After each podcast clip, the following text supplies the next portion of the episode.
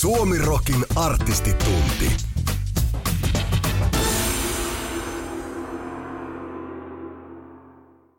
Tervetuloa jälleen Suomirokin artistitunnin pariin kolmatta kautta tässä pusketaan ja tällä kertaa jututettavana 2003 perustetun Poets of the Fallin äh, laulaja. Äh, voiko titulerata laulun tekijäksikin Marko Saarista, morjesta? Morjes, voi kyllä ihan hyvin tituleerata myös laulun tekijäksi. Onko teillä muuten heti alkuun tähän kysyn noista sävellyshommista, jos laulun tekijäkin olet, niin onko sanotukset sun kynästä vai onko ihan tota sävellyshommiakin harjoitatko vai onko sulla pelkästään se ää, vokaalihommat sitten se työkalu? Ää, no siis mä, mä sävellän ja mä sanotaan, että kyllä meidän sanotukset on, on kaikki mun kynästä ja, ja, ja tietysti niin kuin – kaikilla, kaikissa kappaleissa mä oon myös niin kuin säveltäjänä joko silleen, että, että se on ikään kuin mun kynästä tai sitten meidän, meidän kaikkien kynästä. Ja kyllähän aina kun puhutaan niin Fallin biisistä, niin, niin tässä niin kuin, tota, Karlosen Markus ja Tukiaisen Olli on aina mukana siinä projektissa ää, ja, ja tota, välillä isommassa osassa kuin minä riippuen, että mitä, mitä osaa tavallaan biisin tuotannossa tehdään. Että, että jos, jos mä oon enemmän semmoinen niin kuin alkupään tuottaja, niin, niin, niin tota, nämä muut on sitten enemmän semmoisia, jotka ottaa kopin niistä mun pähkähulluista ideoista ja vääntää niistä ihan semmoisen oikean kappaleen. Aa, okei, okay. eli sä oot vähän niin kuin tämmöinen demoartisti. Jos, mä oon vähän, mä oon vähän niin kuin semmoinen, että mä, mä tuun studiolle silleen niin kuin höyrypäissä, niin että nyt on jätkät biisi ja sitten mä otan jonkun kitaran ja, ja tota niin, tai pianon ja, ja pimputtelen niitä ja, ja tota, laulan sen läpi tai, tai niin kuin teen siitä jonkun demon heille ja, ja sitten jos, jos ne on sitä mieltä vielä sen jälkeen, kun mä oon räpeltänyt sen kanssa, että se on hyvä juttu, niin sitten me yhdessä tehdään se kappale niin kuin loppuun asti, että monta kertaa se menee näin, mutta välillä se menee myös toistepäin, että, että joku muu tuo sen, tuo sen niin kuin alkuaihion ja, ja sitten me muut siinä dikkaillaan ja tuomaroidaan ja sitten valitaan niitä niin kuin tavallaan sit sitä lopputuotantoa varten. Että kyllä tämä tämmöinen niin kuin kolmen, kolmen tekijän semmoinen niin kuin symbioosi aika lailla on tämä meidän kokonaisuus. Että jos joku siirrettäisiin pois, niin, niin tota, jotain muutosta tapahtuisi kyllä varmasti siinä, että miltä Poitsasta Fall kuulostaa. Niin mä tuossa kattelinkin että teillä on hieman tämmöinen erikoinen tämä kokoonpano, eli virallisia jäseniä kolme ja sitten keikkamuusikoita siihen lisäksi kolme. Ö, onko, tähän joku, onko, onko tähän joku tietty syy sitten, että onko se vaan helpompi jotenkin niin kuin kolmeen Pekkaan miettiä nämä hommat ja sitten nämä muut vaan tulee tavallaan siihen soittamaan, vai mi- mistä tämmöinen systeemi?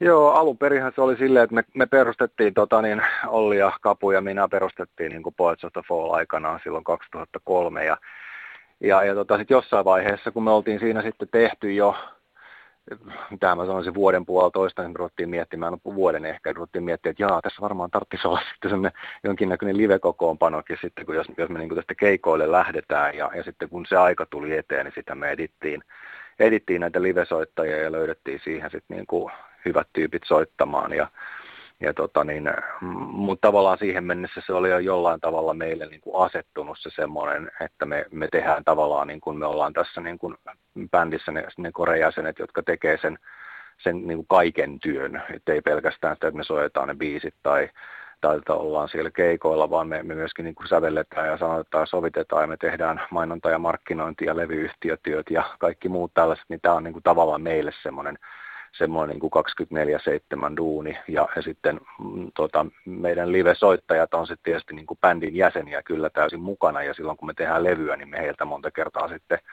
tilataan raitoja sinne levylle myöskin, että soita tämä juttu, niin kuin miten sä soittasit tämän ja, ja näin, ja sitten käytetään näitä hyväksi, mutta, mutta tota, niin, noin pääpuitteissa siinä on ehkä se järki, että, että livenä meillä on, on niin kuin tämä kuuden ryhmä, ja sitten kun me tehdään tämä studiossa, niin meitä on aika lailla tämä kolmen ryhmä tekemässä. Hmm.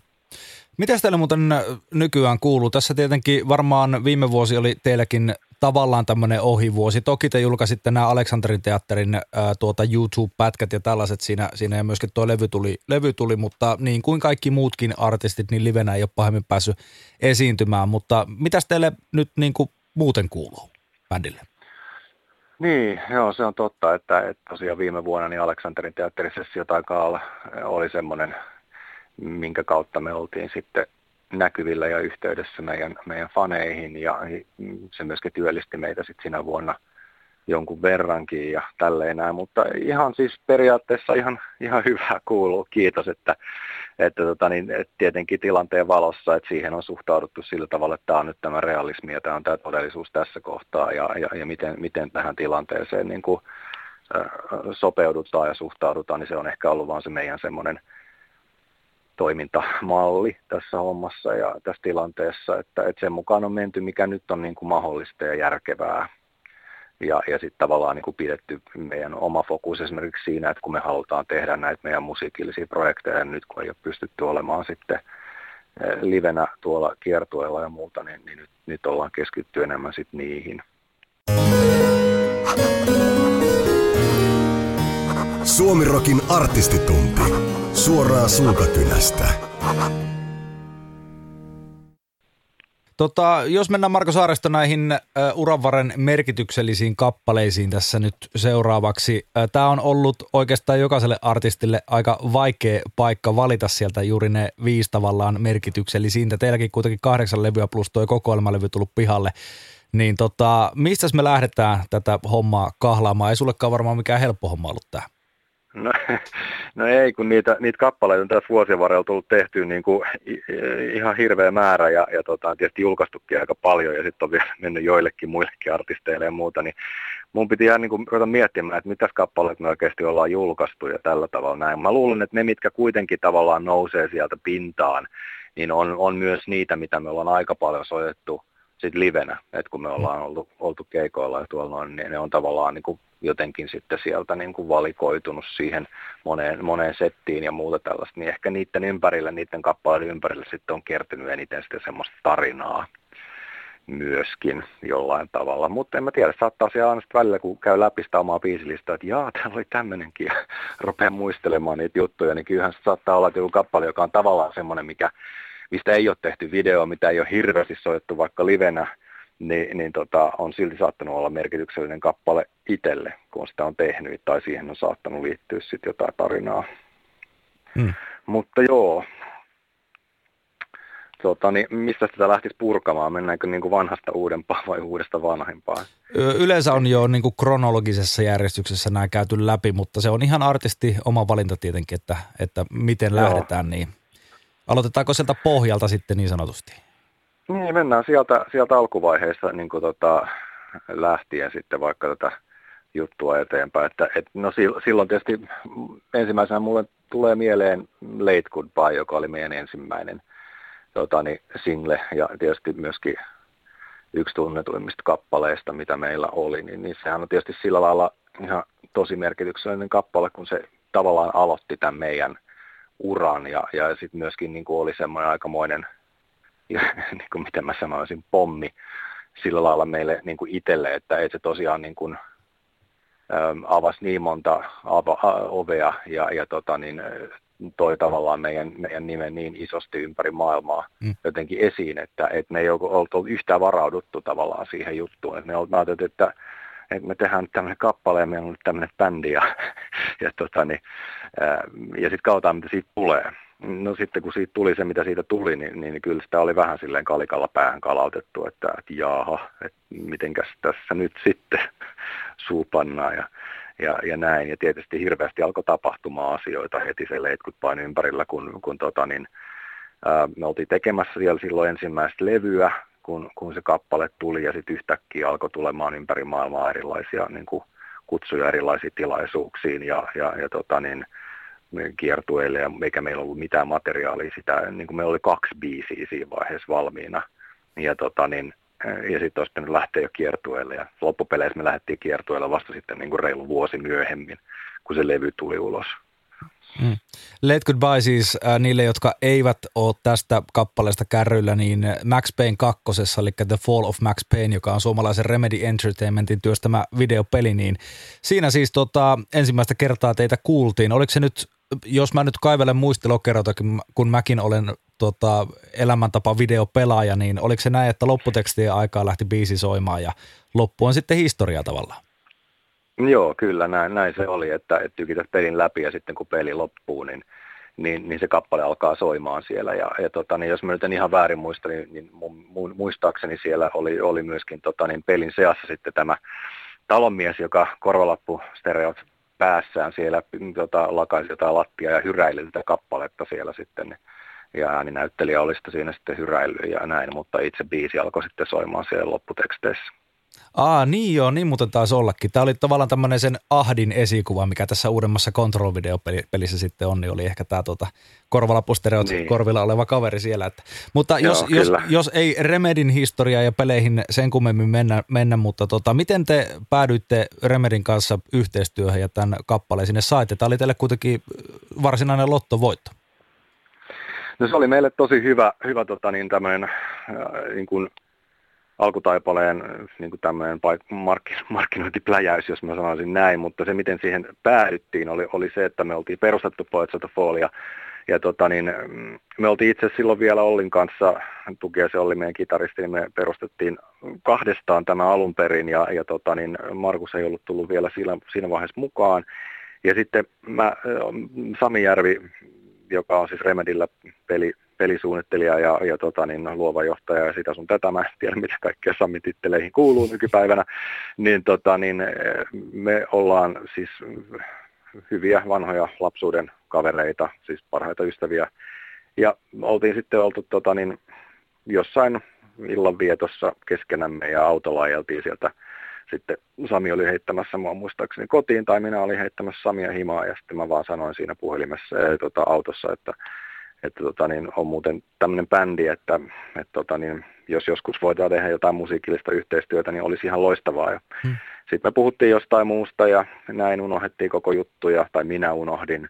Ja noin kolmisen viikkoa myöhemmin sitten siitä, niin, niin Sami soittaa sanoi mulle, että hei muistaakseni silloin, kun puhuttiin tästä, että voisitte tehdä jonkun biisin, että, että hänen mielestään se oli hyvä idea ja hän oli puhunut siitä sitten Remedillä ja siellä oli pidetty, että idea on ihan hyvä ja sitten se pyysi mua tekemään muutaman biisin, joista sitten valikoitui hmm. Late Goodbye sitten. Se oli tavallaan siihen, siihen tota niin, itse peliin. Eli se oli tavallaan niin kuin se polku, mitä kautta siihen päädyttiin. Ja silloinhan se oli vielä muistaakseni aika uutta, että et, et ei tainnut olla vielä siinä vaiheessa niin kuin muita artisteja, jotka olisi tavallaan niin kuin pelien kautta pyrkinyt niin kuin lähtemään tavallaan levittämään sitä omaa ilosanomaansa. Ja me oltiin ainakin siellä ihan ensimmäisiä, jos ei jopa se ihan ensimmäinen, joka ikinä teki tällä tavalla, niin, niin tota, se varmaan senkin takia oli sen verran uusi juttu sitten, että se herätti aika paljon huomiota. Ja tietysti jos biisi ei olisi ollut niin kuin itseään mitenkään kehumatta, mutta jos se olisi ollut ihan surkea biisi, niin mä luulen, että se ei olisi ehkä herättänyt myöskään ihan niin paljon mielenkiintoa, että se oli meidän onni, että se oli sellainen kappale, mikä sitten myöskin niin kuin tuntui vetoavan ihmisiin niin kuin hyvinkin voimakkaasti ja, ja näin tavallaan sitten herätti mielenkiintoa. Hmm. Teillähän on Remedin kanssa myöskin tuosta eteenpäin sitten yhteistyö toiminut. Alan Wakeen on, äh, siinä oli muun muassa tämä War-kappale. Toki se oli tämän teidän tavallaan alter eli Old Gods of Asgardin äh, kautta. Ja taisi, hetkinen kontrollissa taisi olla kans Old Gods of Asgard mukana, jos en nyt ihan väärin muista. Sitten oli Happy Songia on, on tullut teille. Siis oliko näitä teillä on jo, melkeinpä jokaisessa Remedin pelissä tuosta eteenpäin on joku teidän biisi ollut mukana? Uh, no joo, melkein jokaisessa, ei ihan jokaisessa. Että, että aina, aina välillä on sitten ollut, ollut tilanteita, missä, ne, tota niin, missä niitä juttuja on, on koitettu saada sovitta, sovitettua sinne, mutta ne ei ole aina niin kuin sitten mennyt läpi jostakin, jostakin sopimusteknisestä tai muusta syystä. Remedin kanssa tosiaan yhteistyö on, on toiminut ihan, ihan tähän päivään tähän päivään asti ja varmaan tulevaisuudessakin toimii. Miten teillä muuten menee sitten nämä biisien tekemiset noihin peleihin, kun Sami Järvi kuitenkin tämmöinen nimenomaan pääkäsikirjoittaja aika useasti näissä, näissä Remedy-peleissä on, tai jos ei pää, niin ainakin siinä käsikirjoitustiimissä. Ja hänellä on vähän tämmöisiä tuota erikoisiakin ajatuksia sitten näissä, näissä peleissä, tämmöistä mystiikkaa tosi paljon ja, ja erilaisia, erilaisia tämmöisiä – Twilight Zone-hetkiä ja, ja niin edelleen, niin me, me, kun, kun te teette kappaleen johonkin tämmöiseen videopeliin, niin meettekö te tavallaan sen pelin ehdoilla vai saatteko te tehdä, tehdä tuota, ihan mitä haluatte sinne? No silloin kun me tehdään niin kuin Poets of the Fall-biisiä sinne mukaan ikään kuin tämmöisenä niin kuin lisens, lisensoituna artistikappaleena, mitä, mitä heillä on myöskin tapana käyttää sitten niin, niin tota, peleissä, niin, niin silloin se on Poets of the Fall-kappale ja silloin me tehdään sitä, mitä me tehdään.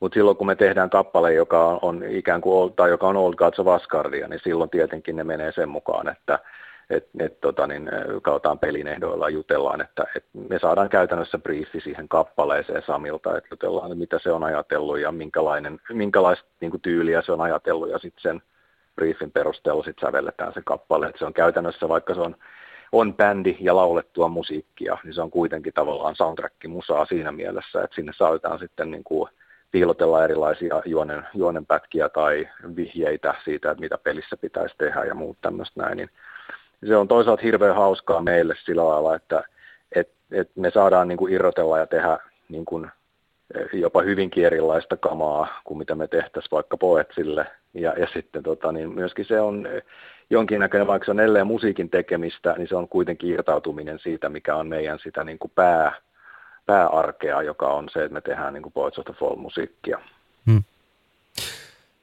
Science of Life julkaistiin sitten vuosi sen jälkeen, kun oli Late Goodbye tullut ensi kuunteluun jengillä tuolla Max Payne videopelissä tosiaan, tai Max Payne kakkosessa, ja sehän sitten saman tien top 40 listalla Suomessa ykköseksi, tai ei saman tien, mutta että ensimmäiselle listasijoitukselle pääsitte, myytte platinaa sillä ja näin, ja taivas, taivaan portit aukeni ja kaikki, koko ää, tuota, musiikillinen kenttä oli teille avoinna ton jälkeen. Minkälaista aikaa toi oli, kun Science of Life tuli pihalle teille? Varmaan aika kiireistä nyt ainakin.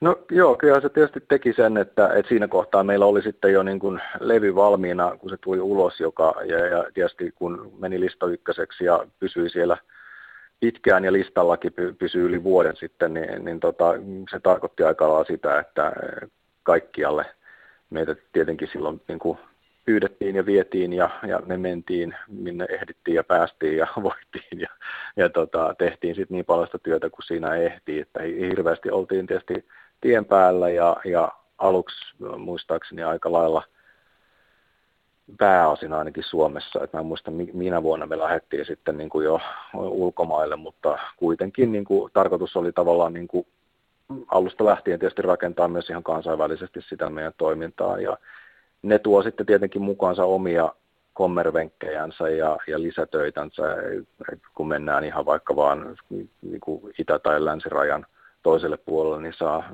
sitä on niin kuin heti uudessa maailmassa tässä niin kuin musiikkibisneksessä ja kaikki ne temput pitää sitten opetella ja muuta, niin, niin aika paljon siinä oli sitä vientiä ja tapahtumaa, että ei juuri ehtinyt niin kuin hengittämään ja ja tota, niin, mm.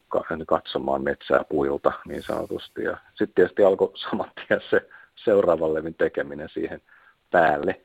Että et, tota, niin meillähän tuli niin kuin sitten toka levy Carnival of Rust tuli sitten niin kuin vuoden päästä siitä. Mm.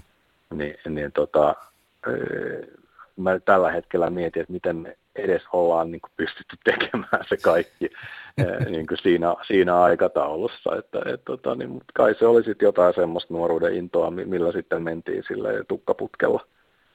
Hmm. Toi muuten, mä en tiedä, ei, to, ei tuo ainakaan mieleen tässä nyt, nyt heti toista orkesteria, joka olisi heti debyyttialbumilla lista ykköseksi mennyt. Ja sitten vuoden päästä kun tulee kakkosalbumi nimenomaan Carnival of Rust teille, niin sekin meni suoraan Suomen virallisen listan siellä yksi, niin, niin tota, te, te olette niin kuin tehneet historiaa aika monella, monellakin saralla heti bändiuran niin kuin alkuaikoina. Joo, kyllä, kyllä siellä niin kuin tuli, tuli hienoja tavallaan tapahtumia aika paljon, mistä, mistä niin kuin taaksepäin katsoessa jälkikäteen, niin, niin tota, voi silleen hymyillä ja olla kiitollinen siitä, mitä on saanut ihan, ihan niin kuin selkeästi, että, että välillä pitää aina pysähtyä ja katsoa, että missä on oltu ja mihin ollaan tultu ja, ja miten menee niin kuin tällä hetkellä ja muuta. Ja sitten siinä samalla, samalla niin tota, on, on mun mielestä aina hyvä niin kuin muistaa se, se niin kuin katsoa niitä asioita tosiaan silleen ja muistaa välillä olla kiitollinenkin, koska aika nopeasti sitä kuitenkin sit unohtaa ne asiat, kun sitä normaali arkeansa elää ja mennä tohottaa ja, ja tota, on, on stressipallona siellä ja täällä, niin, niin se on aina ihan hyvä välillä vähän pysähtyä kattelee taaksepäin. Mm. Artistin biisiaihio. Suomi Rock. Miten Marko Saaristo, totta, jos näitä uravarren merkityksellisiä kappaleita tässä listataan, ensimmäinen oli tämä Late Goodbye, niin onko se toinen nyt sitten täältä Carnival of Rustilta vai mihin levylle me pompataan seuraavaksi? No mennään, mennään sinne ja, ja tota, niin, mä mietin just sitä, että, että, että kyllähän siinä ekalla levylläkin oli, oli niin kuin, ö, muitakin semmoisia biisejä, mitkä on merkityksellisiä ja, ja tota niin, hauskoja tapauksia. Että jos, jos ajatellaan, että Science of Lifeilta vielä mainitsee vaikka Liftin, mm. niin, niin se oli kyllä siinä mielessä hauska kappale, että, että sekin tuli ennen ulos, ennen kuin se itse levy tuli ulos. Ja, ja, tota niin, ja sitten, sitten muistaakseni se oli vielä niin, että sitten, sitten kun Lift päätyi radiosoittoon, ja, ja tota, niin me oltaisiin voitu olla onnellisempia siinä tilanteessa, koska se oli niin kuin meil, meistä niin kuin ihan mieletön saavutus, että toinenkin biisi soi radiossa.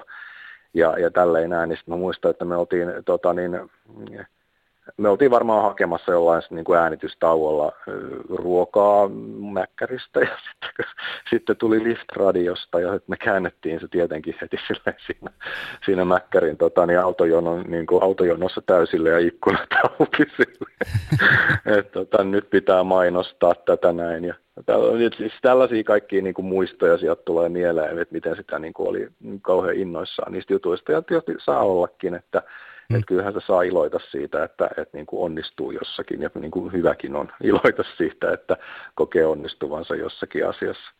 Mutta tota, niin, joo, jos mennään sinne tokalle levylle, niin ehkä, ehkä sieltä sitten niin kuin, niitä merkityksellisimpiä kappaleita meille oli niin kuin Carnival of Rust nimenomaan, ei pelkästään sen takia, että siitä sitten tuli niinkin niin kuin ikään kuin menestynyt kappale kuin se oli, vaan jo silloin niin kuin tekoaikana siis niin, kuin, niin se oli semmoinen kappale, joka, joka me tiedettiin, niin kuin, että me halutaan tämä kappale laittaa niin kuin tarjolle tästä levyltä ikään kuin silleen ykkösbiisinä, että tämä on meidän mielestä niin, niin kuin,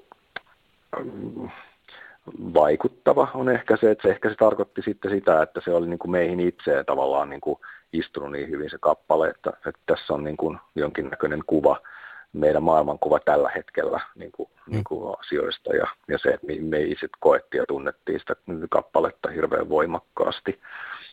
Ja tota, niin, niin se oli ehkä sitten se. Si- siitä kappaleesta on itse asiassa sellainen tarinakin vielä, kun me sävellettiin sitä, niin me itse asiassa sävellettiin sillä tavalla, että Olli oli tehnyt sen kitarariffin, millä sen kappale alkaa ja, ja tota, me oltiin sitten menty rannalle niin kuin oli kesä ja me mentiin niin kuin rannalle tekemään, meillä oli joku nauhuri mukana ja sitten, sitten kitara ja sitten kynä ja paperia ja me istuttiin siellä rannalla sitten ja oli sanonut, että joo, että käydä näitä ideoita läpi ja että hänellä on tämmöinen tämmöinen niin kitarariffi ja mä olin silleen, että joo, toi, joo, toi, soita tota ja, ja tota, niin sitten, sitten se soitti sitä ja sitten, sitten mä aloin säveltää sitä laulua, siihen kokeiltiin juttuja ja käytiin läpi niitä ja jonkun ajan päästä meillä oli tavallaan niin se säkeistö siinä, siinä ei edes mitään sanotuksia vielä, mutta tavallaan melodia ei ole, kun höpö höpö sanat, niin kuin aina kirjoitan semmoista sijasaksaa ensin, että niin kuin tavallaan saa sen melodia jonkinnäköistä niin kuin vokaalitonaaliteettia sinne mukaan ja tällaista näin. Mutta me oltiin siis siinä rannalla kahdestaan, niin, ja tota, niin siellä oli kyllä jossain ihmisiä, mutta jossain kohtaa sen jälkeen, kun me oltiin alettu säveltää tätä kappaletta ja niin kuin tavallaan testattiin sitä ja laulettiin läpi, niin me huomattiin vasta vähän niin kuin siinä vähän ajan päästä, että meidän ympärillä oli kerätty hirveän lössi ihmisiä silleen, niin kuin ikään kuin vaivihkaa kuuntelemaan niin kuin sitä, mitä me tehtiin. Siinä kohtaa meillä tuli semmoinen, että ahaa, tämä saattaa olla niin kuin muidenkin mielestä ihan hyvä idea tämä kappale, että tämmöinen niin kuin empiirinen tutkimus täysin niin kuin tahattomasti tuli tehtyä, kun sitä kappaletta sävellettiin siellä rannalla. Aika siistiä, kyllä.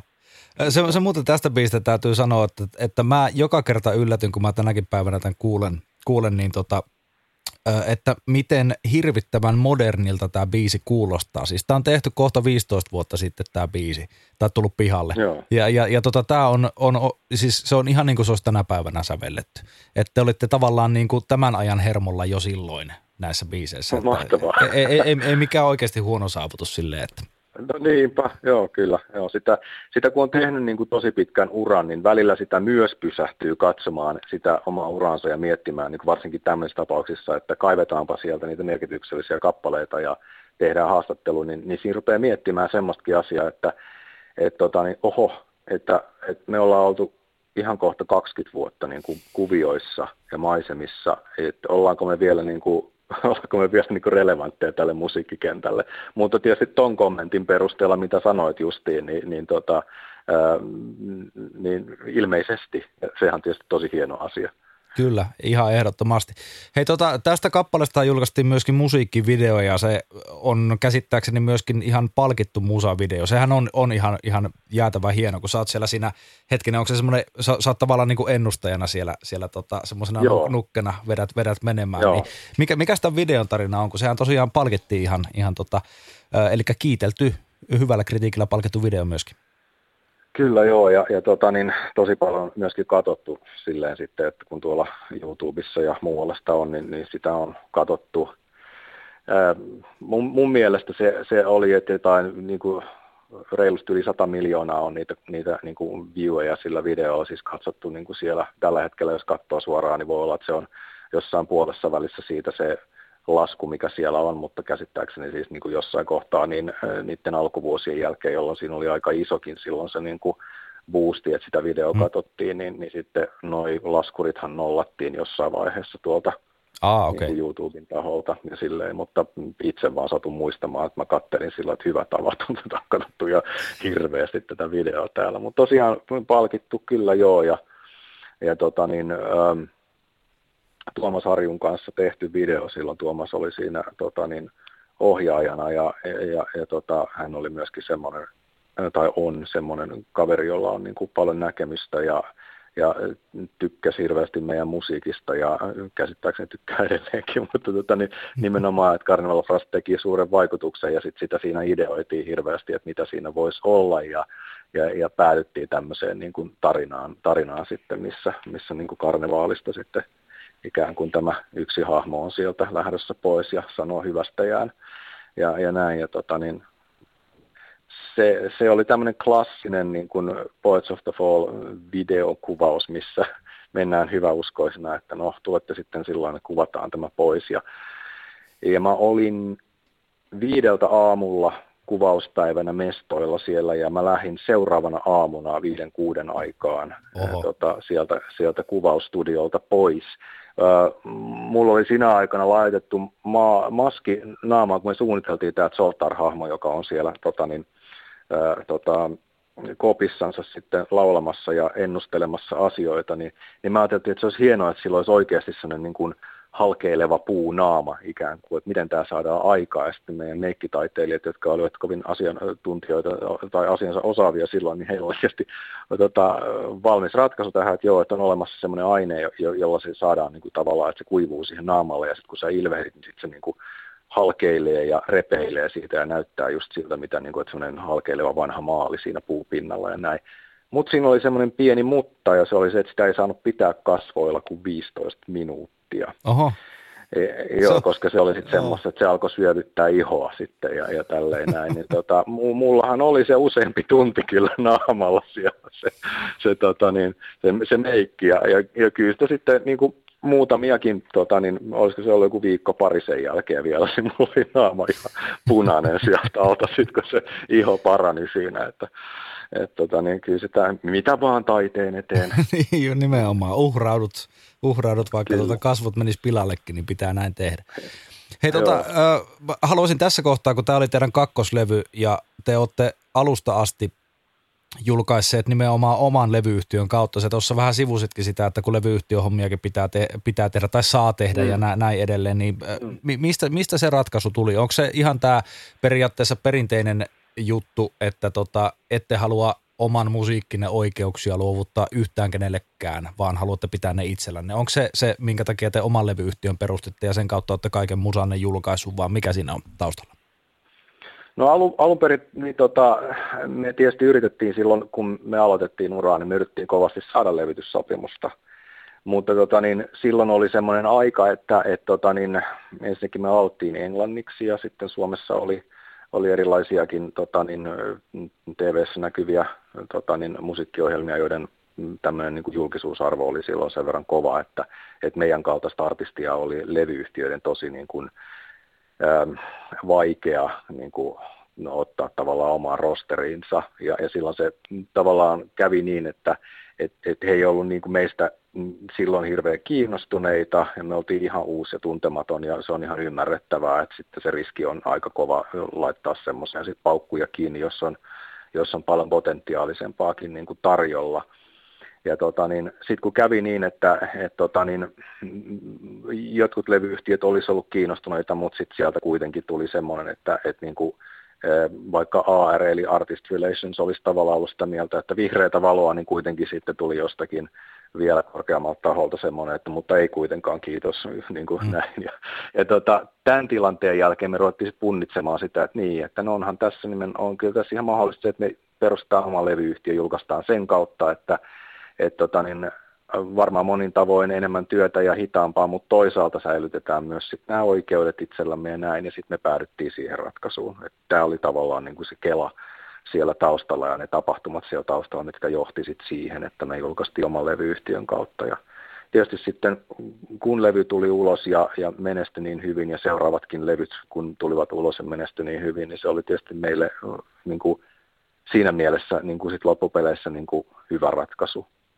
Ja, mm. ja tota, sillä me ollaan sitten pystytty menemään tähän päivään asti ja, ja tota, niin, opittu mennessämme valtavasti tavaraa, ja, tai siis valtavasti asioita musabisneksestä ympäri maailmaa, e, koska jokainen maa, missä me toimitaan, ja niitähän on niin kuin paljon tällä hetkellä, niin, niin jokainen maa tuo omat haasteensa, ja niin kuin aikaisemminkin tuossa mainitsin omat kommervenkkinsä, ja, ja tota, kun me ollaan myös levyyhtiösetiä niin sanotusti, niin, niin me ihan pitänyt nekin kaikki jutut sitten tavallaan oppia tässä matkan varrella. Että, mutta ei se mun mielestä ole yhtään huono juttu. Kyllä se niin kuin enemmän töitä teettää ja välillä olisi kiva, että joku toinen tekisi ne puolesta, että saisi keskittyä niin kuin täysin olennaiseen, eli musiikin tekemiseen. Mutta tota, niin, sitten kyllä se kasvattaa myöskin aika paljon. Ja, tota, niin, kun, kun tota, niin, meinasin sanoa, että taiteilija on kuitenkin hyvä olla sielultaan lapsi, niin se on ihan hyvä, että tulee välillä niitäkin asioita, mitkä sitten pistää katsomaan asioita niin kuin muilta kanteilta. En tässä tietenkin puhu vain itsestäni enkä muista taiteilijoista, koska en voi sanoa, että joku muu on jonkinlainen. Hmm. Minkälainen muuten sulla näin sisäpiiristä katsottuna tavallaan, niin kun sä olet sekä artisti että levyyhtiö moguli, Mä käytän nyt mm. tätä sanaa ihan vaan, vaikka sä et välttämättä et moguli olekaan, mutta niin tälleen, tälleen kun sä periaatteessa kahdesta kulmasta tätä hommaa pääset tarkastelemaan, niin tässähän aika vastikään Nightwishin Marko Hietala, kun erosi bändistä, niin siinä kertoo, mm. että Suomi on niin kuin äh, musabisneksen banaanivaltio, että taiteilijoilta ja artisteilta riistetään periaatteessa kaikki nämä tuota, ahneet levyyhtiöt tämän tekee. Niin minkälainen ö, näkymä sulla, kun sulla on aika hyvä näkymä tähän, niin mitä mieltä saat tästä tuota, Hietalan kommentoinnista? Joo, tota niin, Tämä on tietysti hankala paikka, koska mä en, en tiedä kaikkia niitä asioita, että mistä syystä ja mistä lähtökohdista hän on kommentoinut asioita niin kuin on kommentoinut. Että mä en tavallaan voi lähteä niitä, niitä asioita niin kuin, tavallaan itse kommentoimaan sen enempää, koska ei mulla ole sitä niin kuin taustatietoa, mikä johti juuri tällaiseen ulostuloon. Että tota, niin, mun oma näkemys ja musta tuntuu, että meidän kaikkien oma näkemys on se, että, että tilanteet on ja ne tulee vastaan sellaisille kuin ne on ja tulee. Ja sitten siinä tilanteessa sä voit sitten katsoa, että miten, sä, niin kuin, miten me niin kuin suhtaudutaan siihen ja millä tavalla siinä on niin kuin fiksuita toimia. Ja, ja tota, jos ja kun meillä on niin kuin tavallaan jonkinnäköinen päämäärä esimerkiksi, mihin me, mihin me pyritään niin kuin itse jo kussakin tilanteessa, niin silloin pyritään keskittymään siihen päämäärään ja tavallaan tekemään sitten ne työt sitä varten ja, ja ylittämään ne, ne, ne aidat ja ongelmat, mitä siinä mahdollisesti eteen sitten tulee ratkaisemaan niitä tavalla tai toisella parhaalla mahdollisella tavalla. Se ei aina, aina tarkoita sitä, että me onnistutaan siinä tai että se ratkaisu on edes niin kuin kauhean hyvä, mutta jos, jos, tota, niin, jos ne on jotain sellaisia niin kuin ikään kuin eteen tulevia pieniä sivupolkuja, niin, niin meillä on kuitenkin se pääpolku, joka johtaa sinne niin kuin siihen tavoitteeseen, mitä me halutaan. Ja siinä, sitä, siihen me yritetään niin kuin keskittyä ja sitten koittaa ratkaista ne ongelmat siinä matkalla sit sen mukaan, kun niitä tulee. Se on ehkä se on aika yleinen tai tämmöinen niin kuin yleis niin kuin tason vastaus tuohon kysymykseen, mutta, mutta, mutta tuntematta yhtään niin kuin, mm. tai ottamatta mitään tarkkaa niin kuin tilannetta, että miten tässä on toimittu ja miksi näin, niin, niin tota, ei ehkä voisi sitten tarkemmin kommentoida. Mutta esimerkiksi just tämä tilanne, että miksi me ollaan päädytty pitämään omaa levyyhtiötä, niin tämä tarina, mitä mä kerroin siihen, niin se on esimerkiksi yksi esimerkki siitä, että tuli tilanne, missä näytti siltä, että että meistä ei oltu kiinnostuttu ja me ei oltu ehkä sen arvoisia, kun olisi ollut syytä olla, että meistä olisi kiinnostuttu, joten me toimittiin sillä tavalla, kun me toimittiin ja päädyttiin sitten tähän nykytilanteeseen näin niin kuin pitkän kaavan kautta. Mm. Ja se on niiden levyyhtiöiden häviö, jotka teistä ei silloin kiinnostuneita olleet niin tämä tilanne. Toisaalta taas, olisiko Poets of the Fall, Poets of the Fall se, mikä se nykyisellään on, jos te ette olisi oman levyyhtiön kautta säilyttäneet sitä taiteellista vapautta, niin sekin on tietenkin asia erikseen. Jos sitten luo niin sanotusti, ei tarvitse siihen edes niin. lähteä. Että. Näinpä, joo. Hmm. Suomirokin artistitunti. Artistilauteilla. Ilman simmareita. Mutta Marko Saaristo, merkityksellistä bi- biisestä elämän varrelta, uran varrelta, niin kolmatta viedään seuraavaksi. Mihin albumiin sitten siirrytään? No Dreaming Wide Awake on tietysti yksi semmoinen niin kuin, ähm, Poets-biisi, joka on ehkä merkannut meille vuosien varrella niin kuin, äh, aika paljon. Et lähinnä se on semmoinen kappale, mitä me ollaan niin kuin tosi usein soittu, soittu tuolla kiertueella silleen, että me ollaan aloitettu se keikka sillä – ja siinä on ehkä se, se tavallaan niin kuin, se meidän, meidän niin kuin bändin kaikkien kuuden niin kuin se, se yhteispeli ja se semmoinen, että kun, kun ollaan kiertueella ja sitten eletään semmoista hyvinkin niin kuin, tavallaan niin kuin epätavallista elämää, ei mitenkään välttämättä niin kuin semmoista, missä aina saisi niin kuin nukuttua kunnolla tai, tai edes sängyssä tai, tai tota, syötyä niin kuin ruokaa, joka meille sopisi, ja tai, tai sitten, että, että kello on, on tänään tähän aikaan saman verran kuin se oli eilen tähän aikaan, koska ollaan täysin eri vyöhykkeillä ja, ja, ja kroppa on aivan sekaisin ja muuta vastaavaa. Ja, ja sitten kaikki on väsyneinä ja, ja paineiden alla ja on paljon tekemistä ja, ja, ja niin kuin tälleen näin. Ja ollaan saatu olla pidemmän aikaa kiertueella.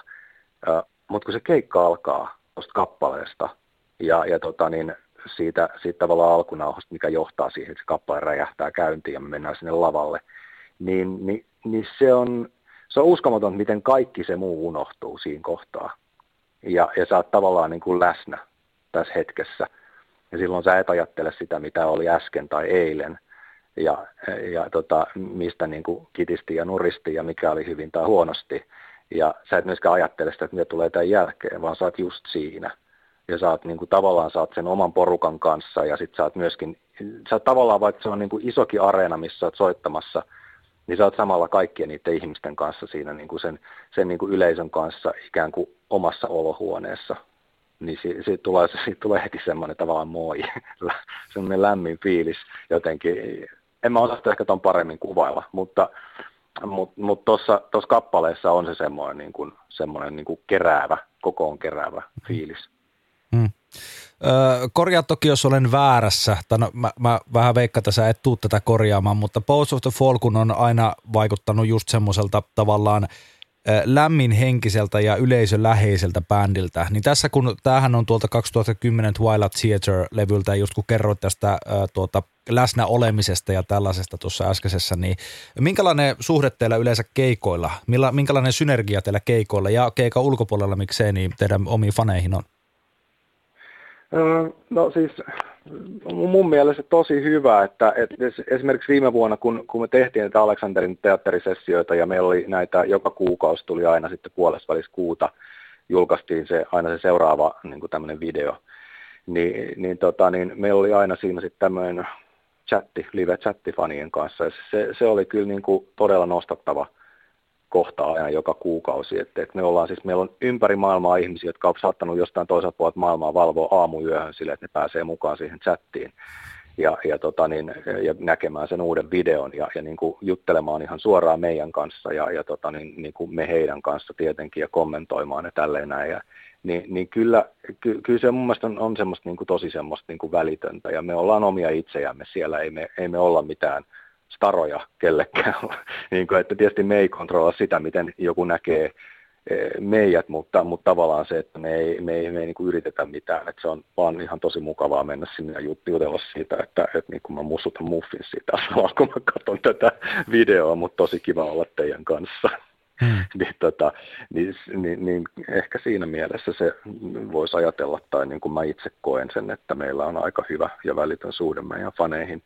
Ja ehkä siinä on myöskin tärkeää se, että, että niin kuin ylipäänsäkin niin on kaikki toisia ihmisiä että ei se ole mikään sellainen niin kuin, ikään kuin ilmeetön kasvoton harmaa fanimassa tai mitään semmoista, vaan, vaan jokainen on, on yksilö, jokainen on niin kuin, tavallaan oma ihmisensä, eikä mitenkään tavallaan, vaan on. Ja, ja mun mielestä on tärkeää, että, ne, että ihmiset kohdataan ihmisinä siinä hetkessä, kun se ihmisen kohtaa.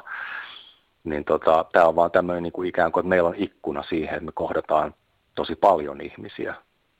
Mutta mm. ei se muuta sitä, että jos mä menen niin kuin, vaikka kauppaan, jossa mä kohtaan hetkellisesti jonkun ihmisen, joka on töissä siellä kaupassa, niin, niin ihan samalla tavalla mä oon sille ystävällinen ja välitän kuin jollekin muullekin. Ja mun mielestä se on ehkä semmoinen niin kuin tärkeä pointti ja osa tätä duunia, mitä me nytkin tehdään. Me voidaan ikään kuin olla semmoinen ö, jonkinnäköinen, musta on kauhean sanoa, niin kuin, että malli, mutta, mutta tavallaan toimia itse niin kuin jollain semmoisella tavalla, miten, miten niin kuin näkee, että, että olisi rakentavaa ylipäänsäkin toimia, niin sitten ainakin koittaa itse toimia sillä tavalla. En mä suinkaan aina ole rakentava, joskus mä oon ihan daiju, mutta tota, hyvänä hetkenä saattaa onnistuakin.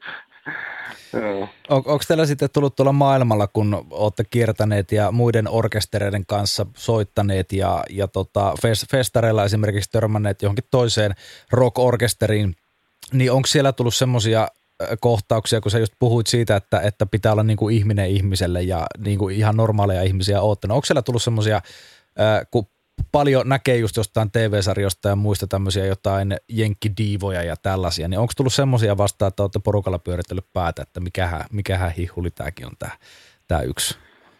Tietenkään tois, en, en, halua nyt, että puhut pahaa kenestäkään toisesta artistista, mutta, mutta tälle yleisellä tasolla näitä kohtaamisia.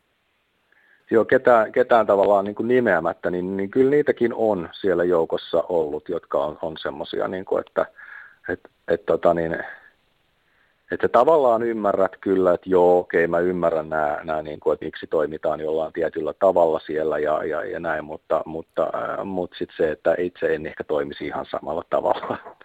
että kyllä, kyllä sitä niin kuin, pääasiassa ihmiset on kuitenkin kaikki siellä niin kuin tosi jalat maassa ja, ja, ja fiksuu kivaa porukkaa ja, ja tota niin, voidaan mennä juttelemaan toisillemme ja, ja tällä tavalla näin, vaikka, vaikka kuka ja mistä ja paljon näin on tapa, tapahtunutkin, että et, et jopa semmoisia jotain vaikka artisteja, jotka on ollut itselle joskus semmoisia niin isoja staroja, niin yhtäkkiä sä huomaat, että sä oot niin kuin, ensinnäkin sä oot samalla klubilla tai samalla festarilla soittamassa niiden kanssa – ja, ja tota, mm, ne on ihmisiä siinä kuin ketkä muutkin. Mutta sitten on välillä ollut näitä tilanteita, joissa on silleen, että, että tota, niin, kun tähti tulee, tulee taloon niin sanotusti, niin sitten niin kuin kaikki paikat menee sulki tyyppisesti, että, että kyllä sitä niin kuin, kaikenlaista sitä on nähnyt juuri semmoista, mihin meikäläinen ei koskaan varmaan pääse käsiksi, niin sen takia näitä on mukava, mukava kysellä vähän totakin näkökulmaa näistä. Tota, tämä siis oli Twilight Theater-levyltä tämä Dreaming Wide Awake-kappale, ja tässä kohtaa tämä oli neljäs albumi siis, toki noin kaksi ekaa levyä tuli vuoden välein, mutta te olette pitänyt tuosta eteenpäin oikeastaan tuosta Carnival of Rustista eteenpäin semmoisen e, kahden vuoden sykli, että aina kahden vuoden välein tulee levy, öö, pois lukien toi Alchemy Vol 1 kokoelma, niin kaksi vuotta aika lailla näissä väliä on ollut. Se tuntuu teille näköjään aika soppelilta, välmältä ja sykliltä. Niin, se on, se, oli, se on ollut pitkään meille semmoinen tota, niin, niin kuin, tavallaan hyvä sykli, että, että me ollaan tehty levy suurin piirtein niin kuin vuosi, puolto, puoli vuotta, vuosi on mennyt aika lailla siihen. Ja tota, niin sitten me ollaan oltu sellainen vuosi puolitoista kiertueella ja sitten se pari vuotta on tavallaan siinä jonkin verran tehty niin kuin samaan aikaan sitä, sitä niin kuin levyä ja kiertuetta ja näin. Mutta sitten kyllä kun me niin kuin silleen riittävän pitkään se tehtiin, niin huomattiin, että kyllä sekin on semmoinen niin kuin aika, aika lailla semmoinen, että, että niin kuin, välillä vie vähän liikaa paukkuja, että se tahti on kuitenkin aika kova niin kuin tehdä silleen, kun ne ei ole ainoita asioita myöskään, mitä me tehdään, että me tehdään keikkoja ja, ja tota, niin, tehdään biisejä, niin, niin, tota, niin sitten nyt esimerkiksi oli 2018 tuli sitten tavallaan, no sitten vielä viime vuonna tietysti tuli yllättäen toi Aleksanterin teatteri, mutta että et se, se niin kuin ajatus siitä, että jos, jos ottaisikin vähän pidemmän ajan tehdä sitä pitkäsoittoa, niin sekään ei välttämättä olisi niin kuin huono idea, mutta, mutta en tiedä. Jotenkin me ollaan onnistuttu aina pitämään semmoista niin kuin hyvää vauhtia päällä tässä näin. Et, tota, niin, ja sitten tietysti kun kappaleita syntyy edelleenkin, niin kuin välillä, välillä tulee sellaisia niin kuin aikoja, että et, et ei voisi niin kuin miettiäkään musiikin tekemistä ja niin kuin, en nyt suorastaan vihaa sitä, mutta on, on vähän silleen, niin kuin, että ei mitään musiikkia. Mutta tota, niin, mut sitten välillä saattaa olla, että tulee niin kuin ryppäittäin, tulee niin kuin hirveät kyyti niin kuin kappaleita niin silleen tehtyä ja sitten sit ne jää odottamaan, että no, koska me tehdään näillä jotakin niin tota, ehkä siinä on myöskin vähän semmoinen pieni piiska siellä sitten, joka piiskaa meille tekemään niitä kappaleita, että mä haluan saada tehdä tämän, niin kuin, että hei, täällä on tämä biisi ja tämäkin biisi, että nämä pitäisi saada, että mitäs näille tehdään. Niin se kai pitää meitä sitten jotenkin silleen kiireisenä ja vauhtia vähän niin kuin yllä. Eikä se ole musta mitenkään huono. Se on ehkä ihan hyvä juttu. Hmm. Suomirokin artistitunti. Artisti levylautasella. Mitä tänään syötäisiin?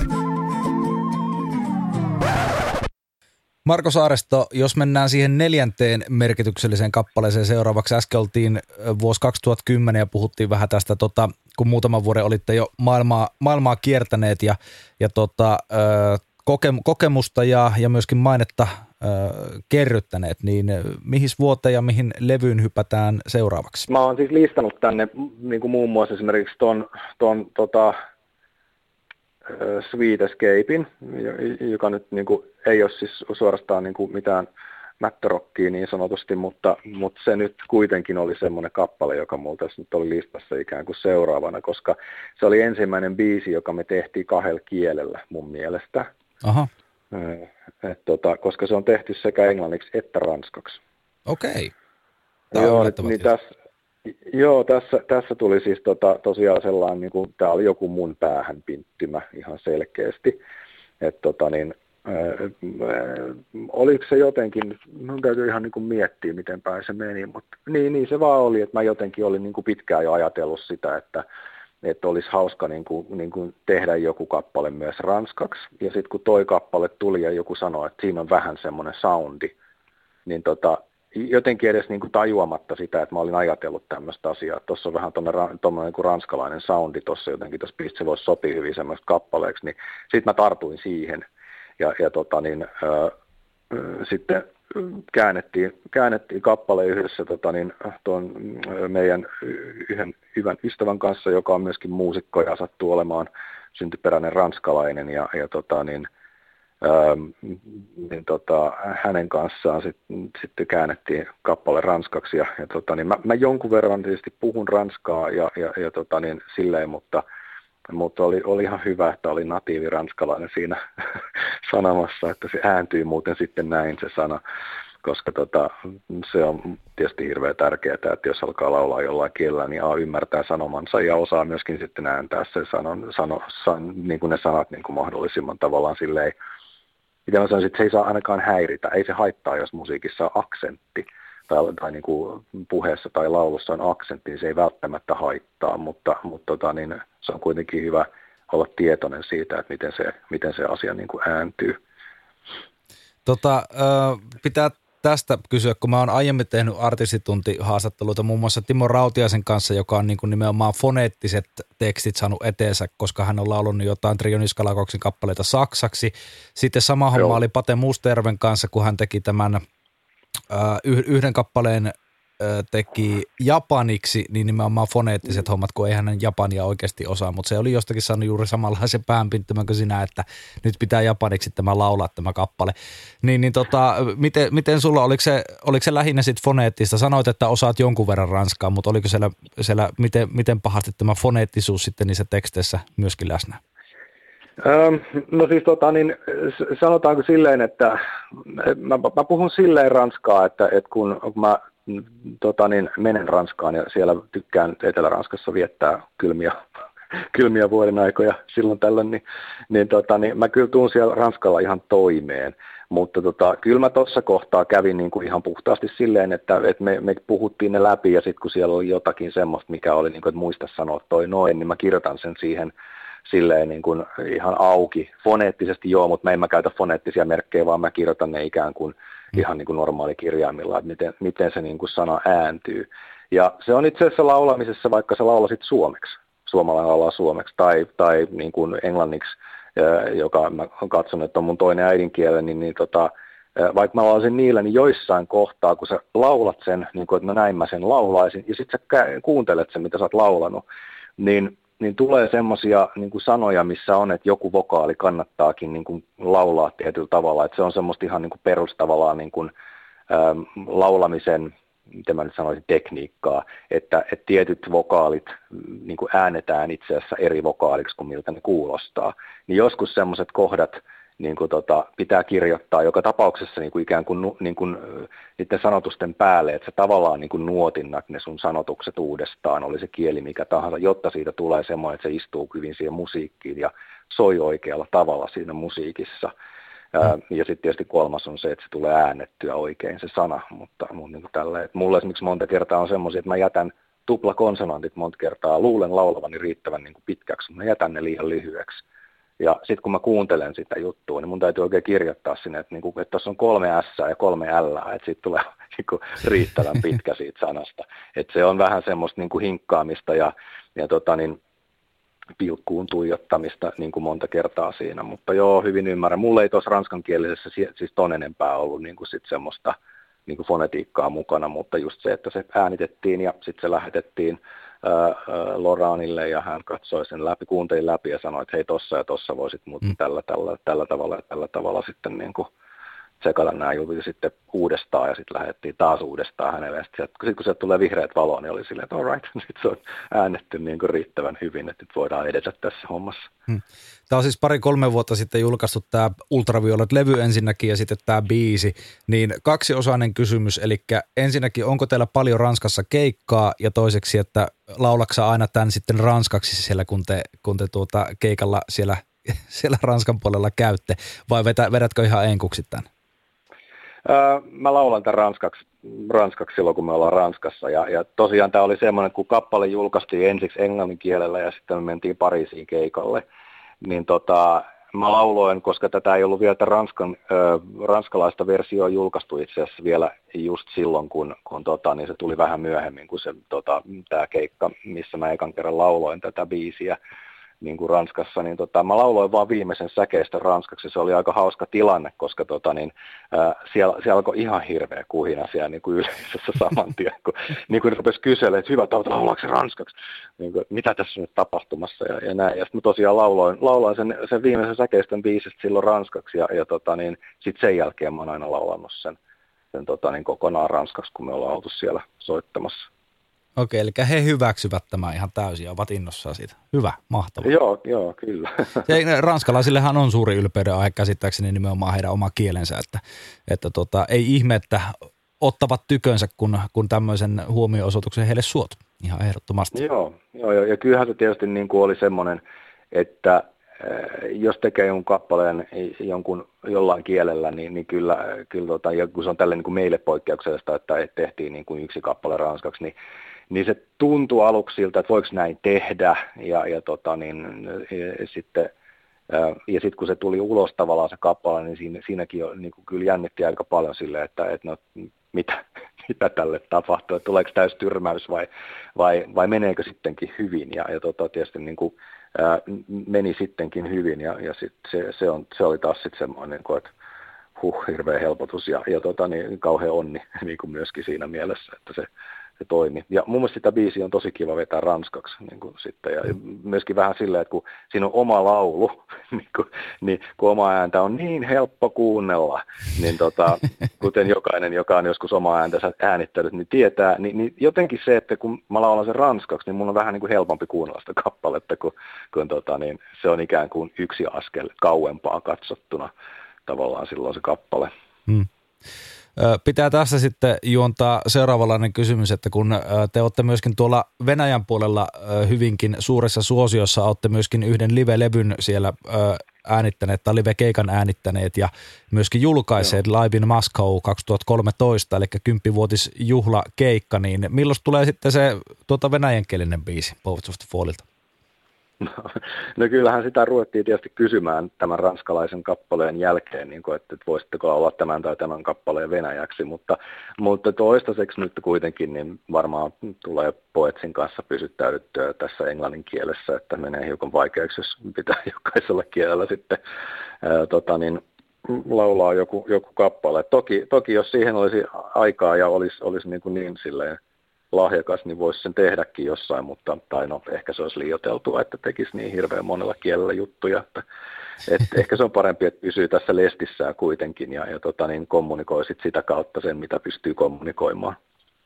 Olisi kyllä siistiä, kun sitten ensimmäinen orkesteri historiassa, joka lokalisoisi jokaisen, tai seuraavan albumin, minkä teette, niin lokalisoitte sen Japaniin ja Venäjälle ja Ranskaan ja niin. näin edespäin. Suomeksikin vielä sitten oma versionsa siitä. Niin ei ehkä kuitenkaan, olisi, olisi pikkusen liian työlästä ehkä tuommoinen. Niin, kyllä se on se kymmenen vuoden, kymmenen, kymmenen vuoden levysyklillä sen voisi tehdä, mutta ei, ehkä, ei ehkä muuta.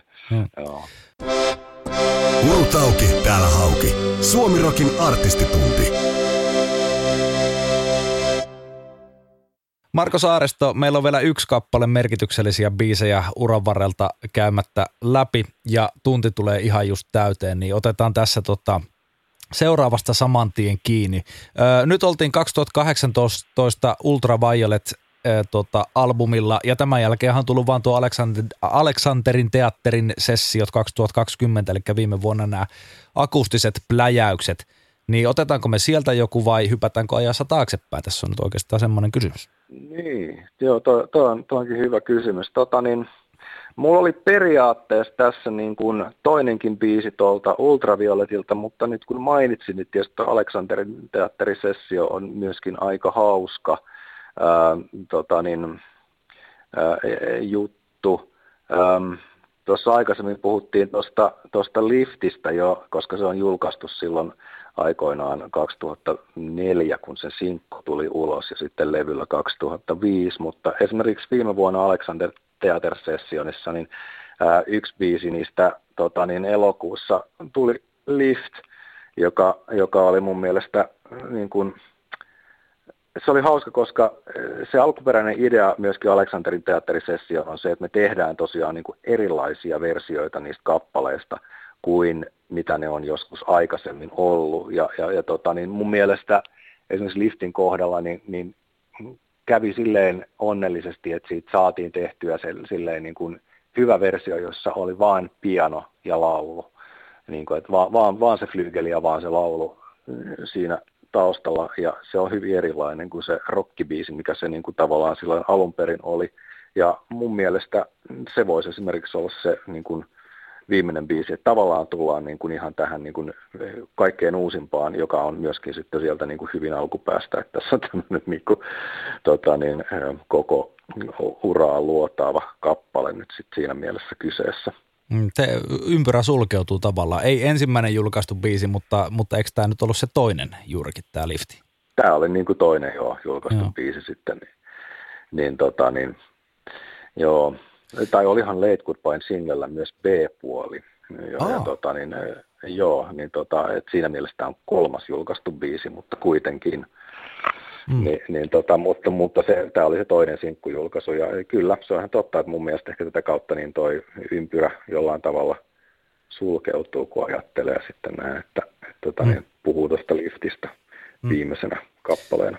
Tämä lifti on kyllä, tota, mun täytyy sanoa, kun se välillä, mä seitsemältä aloitan aamulla aina lähetykset, niin tota, välillä se tulee ihan ensimmäisenä biisinä tuolta, tuolta meillä, meillä pihalle, niin mulla oikeasti rävähtää saman tien silmät ja ajatukset auki sen biisin tahti. Et se on just semmoinen nimensä mukaisesti uplifting ja semmoinen hyvällä temmolla energialla varustettu biisi, että, että tota, melkoista tykkiä olette, olette tota, sävellelleet jo silloin ihan ekalle levylle. Kiitoksia ensinnäkin siitä ja tulee myöskin kuulijoilta aina palautetta, että nyt muuten lähti päivä käyntiin.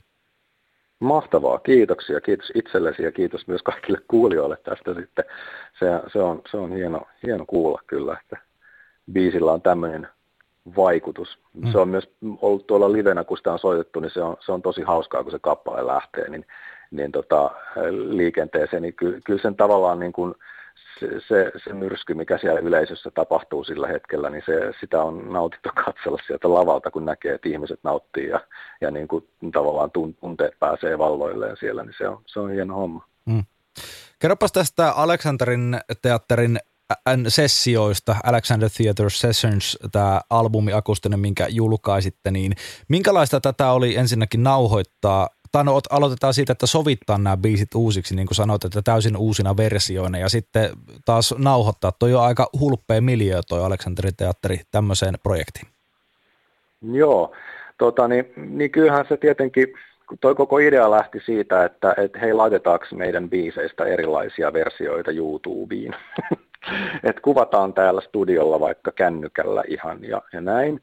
Ja sitten oli silleen, että hei joo, tuossa on hyvä idea, että, että mitenköhän toi olisi järkevää tehdä, pitäisiköhän meidän hankkia tuota varten joku erilainen mikki tai jotain tämmöistä. Ja, ja tota, niin, sitten siitä suora leikkaus siihen, että me ollaan Aleksanterin teatterissa ja siellä on niin kuin kymmenen ihmistä lavalla, että jousikvartetti ja bändi ja, ja niin kuin tälleen näin, niin se, se on jotenkin semmoinen, niin kuin, että mm, miten me nyt taas tähän päädyttiin. Hommat vähän eskaloitu jo.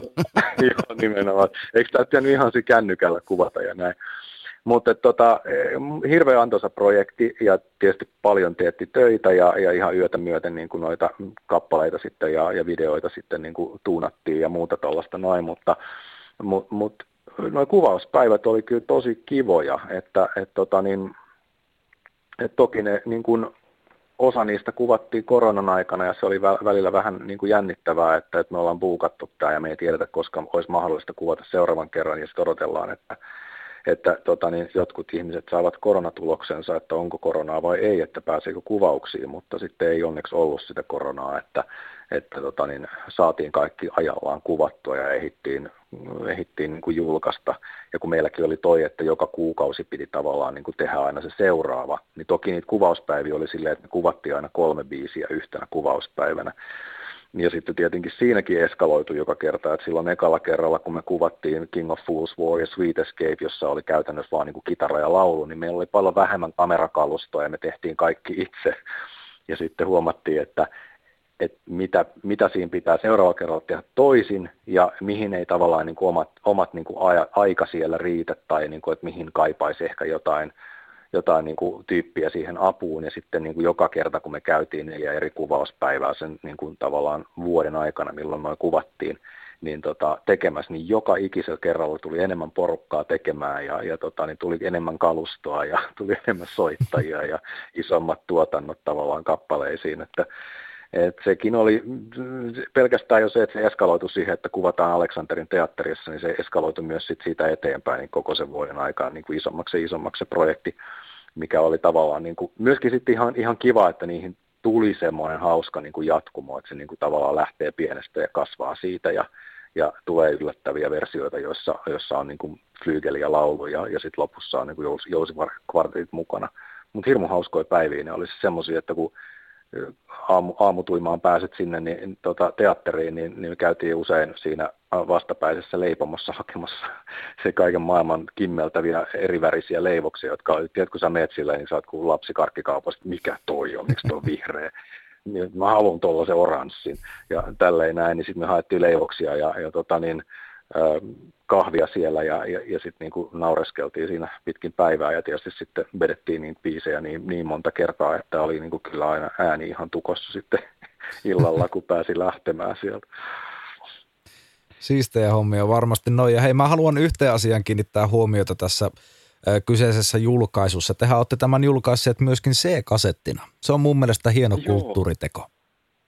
Kiitoksia. Joo, se oli mahtavaa, kun me kuultiin, että se on mahdollista, niin eihän sitä voinut olla tekemättä. Siis se, on, se on niin mahtavaa silleen, niin kuin, että hei, me ollaan takaisin siinä, mistä mun musiikkikuuntelemme on alkanut aikana. Joo. Sehän on jostain syystä muuten lähtenyt nyt äh, harrastusmuotona nimenomaan tämä sekasettien kuunteleminen äh, semmoiseen uuteen nousuun, kun ö, me ollaan, tai minä olen ainakin lapsuudessani ainoa, missä mä oon sekasettia pystynyt kuuntelemaan, on nimenomaan jossakin auton vanhassa blaupunktissa semmoisessa mankassa. Se veny, venyy ja paukkuu ja kuulostaa niinku ihan surkealta niistä ö, tehdaskaiuttimista, kun se rämisee menemään, mutta ilmeisesti se on oikeasti aika todella hyvä laatuinen formaatti, kun sitä kuuntelee oikealla vehkeellä. Näin mä oon kuullut ainakin. Ah, joo, joo kyllä varmaan voi olla joo, ja sitten tietysti se, että jos, jos se nauha pysyy vaan kunnossa, niin, niin, niin varmaan hyvä, mutta, mutta mun mielestä tavallaan myöskin niin kuin nostalgisessa mielessä, kun ajattelee, niin eikö asiaan kuulu myös se, että sä kuuntelet se sitten jollain vähän rämillä Walkmanilla, jotka venyttää sitä nauhaa, ja sitten se alkaa väpisee ja sitten niin kuin mouruumaan vähän liian hitaasti, että kaikki tämmöinen niin kuin mun kuuluu asia, että mä oon nyt sata kertaa kuunnellut tämän levyn läpi ja nyt tämä alkaa pikkuhiljaa olla siinä kunnossa, että tätä ei enää pysty kuuntelemaan, mutta Kyllä. Ehkä, ehkä, ehkä, se, ehkä se kasvattaa meitä tämän maailman epätäydellisyyteen sillä tavalla, että me opitaan, opitaan hyväksymään se, että asiat ei aina tarvitse olla ihan niin, kuin, niin, kuin niin vimpan päälle ja siloteltuja. Kyllä, näin se pitäisi ainakin olla minunkin mielestäni. Marko Saaresto, lyödäänpä tässä nyt seuraavaksi viimeisen kysymyksen myötä artistituntipaketti. Ja se kysymys kuuluu näin, että kun 2003 perustettiin bändi, sä tätä vähän sivusitkin jo tuossa, että 20 vuotta tulee täyteen parin vuoden päästä. Tässä kun mm. korona saadaan pois alta rokotukset ja muut kuntoon ja, ja tuota, paikat aukeaa, keikat taas starttailee, niin onko teillä semmoinen 20-vuotispläni olemassa, että 2023 tapahtuu jotain Poets of the Fallin kannalta merkittävää kenties, paitsi synttärit, niin jotain, jotain tuota isompaa keikkaa esimerkiksi tai julkaisua? No, no tota, niin, sanotaan, että aika näyttää ja mä toivon, että näin on ja, ja kyllä näitä planeja aina, aina tulee ja, ja tota, niin, näin, mutta mä en ihan tarkkaan, niin kuin, jotenkin mä elän nyt niin tässä päivässä ja katson, että, että mitä tässä niin kuin, tapahtuu ja, ja sitten sit pannaan pyörät pyörimään, kun ne on oikeasti niin kuin, järkevää mahdollista laittaa, mutta, mutta kyllä meistä ehdottomasti varmasti sinä vuonna jotakin kuuluu. Suomi Rokin artistitunti.